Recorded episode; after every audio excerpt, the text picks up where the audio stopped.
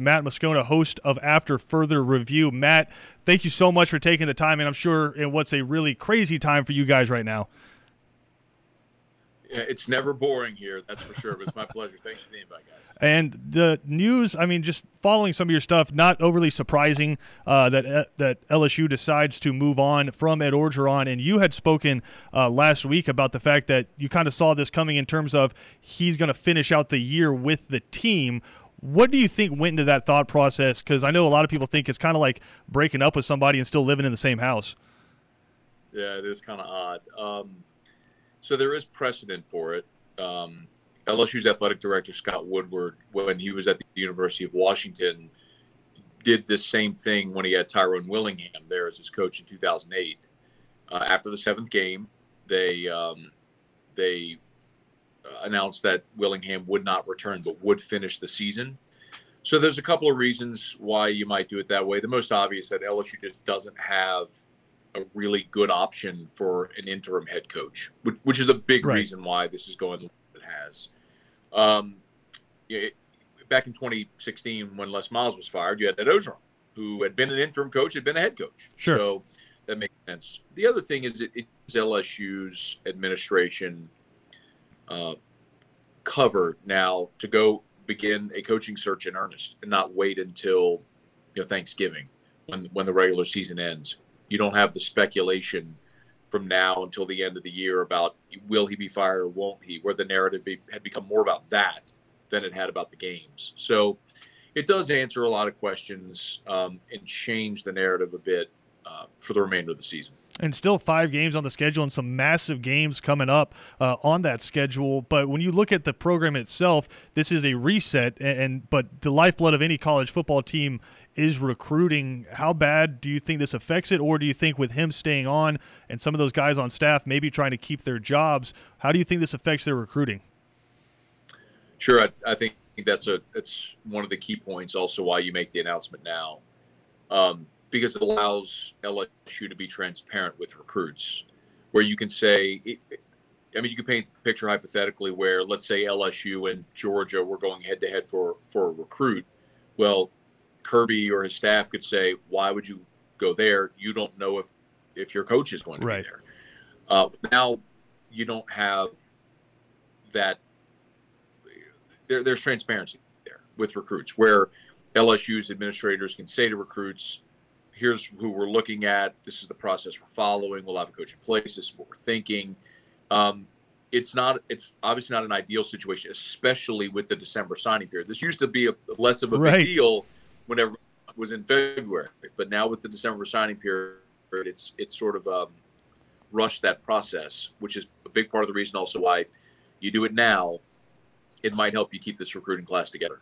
How will LSU fans remember Ed Orgeron and his tenure? Because a lot of people have compared it to what happened with Gene Chizik at Auburn. I mean, obviously, there's a lot of parallels. You have a transitional or just a transformational quarterback talent transfer into your program. You go undefeated and win a national championship, and then a couple years later, you're out of a job. But I mean, 15 and 0 and maybe the best team ever. I feel like you give it a couple years, fans are going to look back fondly on Ed Orgeron. Yeah, the the comparisons are are fair with with Chizik and how that played out. Um, the circumstances might not be complete apples to apples, but I do think mostly LSU fans are just going to revere 2019. Okay. Um, you're, you're already starting to hear a lot of that that chatter around Baton Rouge, where this you know Ed's firing felt like an inevitability.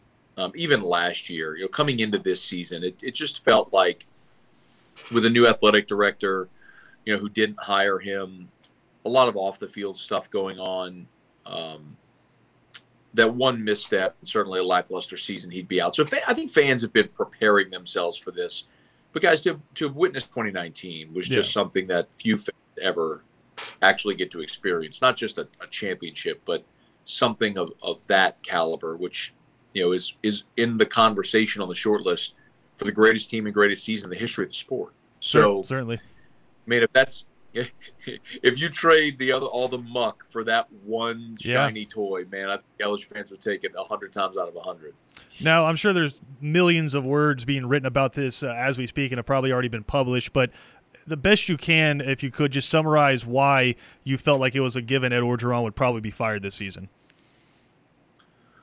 Oh, I need a lot of words for that. um, well, I mean, you can start with the fact, obviously, that he was working for an athletic director that didn't hire him. Yeah. So every AD wants to look at football coaching hire as a legacy hire for an athletic director. And Scott Woodward is an LSU alum and you know came back here ultimately to to, to do this. Um, it, the other part of it is just that there have been so many things away from the field that have magnified the pressure of the result on the field. The LSU is in the middle of a Title IX investigation. Ed Orgeron is a defendant in two Title IX lawsuits. Um, there have been too many instances of public relations disasters. Ed Orgeron taking pictures in bed with women, and stories now leaking of him having you know girlfriends at practice with their kids, and um, you know when some might think he would be working, he's at a casino pool with the woman in a bikini, running shirtless on the beach. I mean, guys, there's there's so many of these that I'm not here to judge anybody.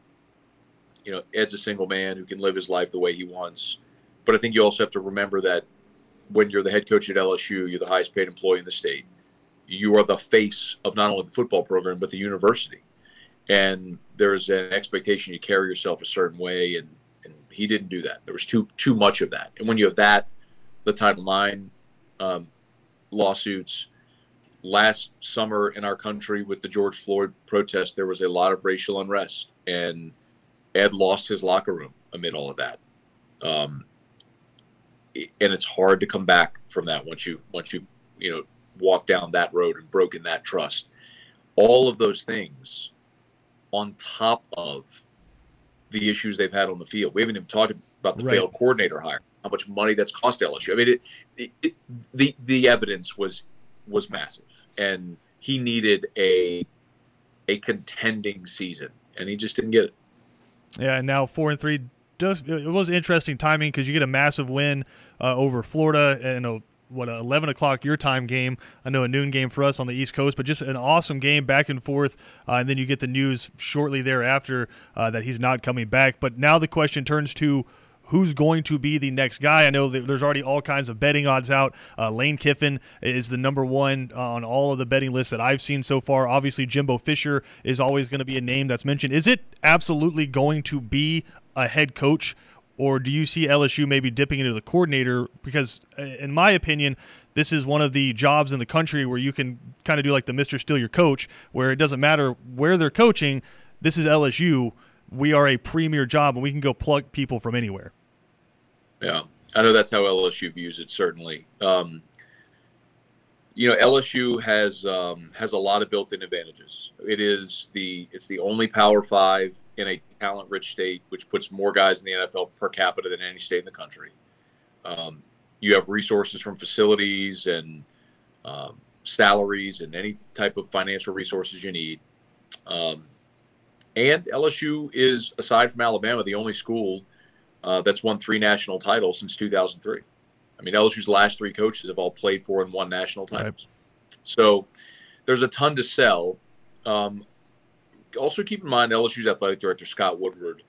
He is a big game hunter, man. When he was at Washington, he got Chris Petersen away from Boise. When he was at A&M, he hired Jimbo Fisher. Uh, since he's been at LSU, he hired Kim Mulkey, three-time national championship winning coach, away from Baylor to come coach LSU. Scott is smart and tactful and generally gets what he wants.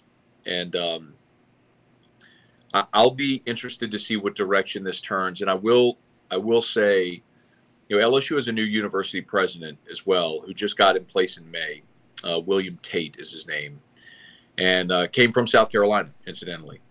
Um, and you know, President Tate is the first black president in the history of LSU, and it is something that is being certainly talked about in circles that he has a strong desire for this to be a legacy hire to the first minority head football coach at LSU.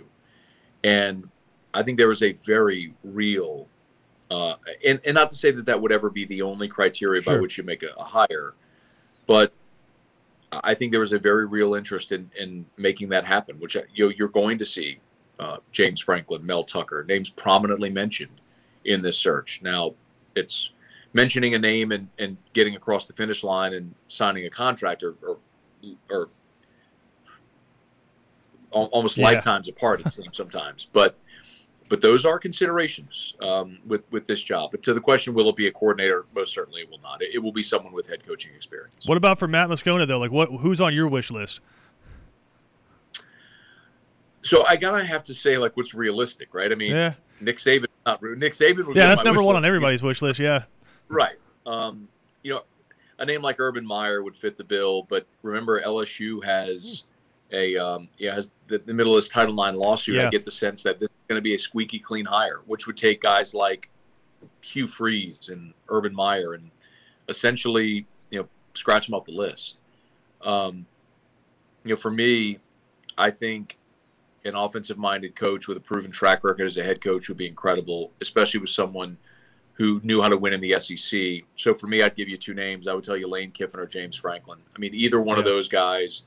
I mean, I'd almost walk to the airport to, to pick up. You know what I mean? Yeah. Like, um, I think either one of those guys would would just with the resources they would have here would just crush it here. All right, and, qu- quickly here because I know you got a roll. Uh, we're obviously home of Georgia uh, in Savannah and I just got to get the outside opinion because we sit on here and talk every day, and they kind of have to pump me up because I'm always the pessimistic, waiting for the other shoe to drop. But from the outside looking in, how good is this Georgia team? Because I know the running joke had been since Kirby Smart got there, yeah, you're really good in the East, and then you'd go on a road game in the West and just get absolutely smacked. You think about uh, 2019 uh, against LSU in the SEC championship, and then 2018 at LSU where Georgia just got smacked in back-to-back games. But from the outside looking in, how good is this Georgia team? Uh, I can understand that that feeling actually because you got about 40 years to validate it. Yeah. Um, but I, I Georgia's the best team in the country by by a long, long shot. You know, I'm I'm curious how the narrative around Georgia might be different had Bama not rallied with Tua in 17. Um, you know, if Kirby had gotten him one and had beaten Nick, the whole assistant coach not to beat Saban narrative would be would have been over. And that anyway, this Georgia team in particular, especially to be doing it without JT Daniels and all the other guys that are injured. I mean, you guys know better than me, but I would assume at some point that that encyclopedia yeah, it's nuts list of, of injured players like some of those guys are going to be coming back. I know the, the defensive back, the All American from uh, Tykee yeah, Smith, Tykee Smith, yeah. Um, I mean, I just look at George and I go, they're only going to get better because they're going to get healthier. And man, if if someone stands in front of that freight train and stops it, I'll be surprised, especially in the year where it doesn't seem like there's a real contender. Yeah, it's uh, Georgia has, has, been the one consistent we can rely on week in and week out. Uh, got a bye week with Florida coming up. Matt Moscona, 104.5 ESPN in Baton Rouge. Uh, after further review, you can listen to him from 3 to 6 Central Time. Uh, and you can follow him on Twitter at Matt, M O S C O N A. Matt, we really appreciate the time, man. Look forward uh, to watching LSU and what develops with them, and hopefully talk to you again soon. My pleasure. Thanks, guys.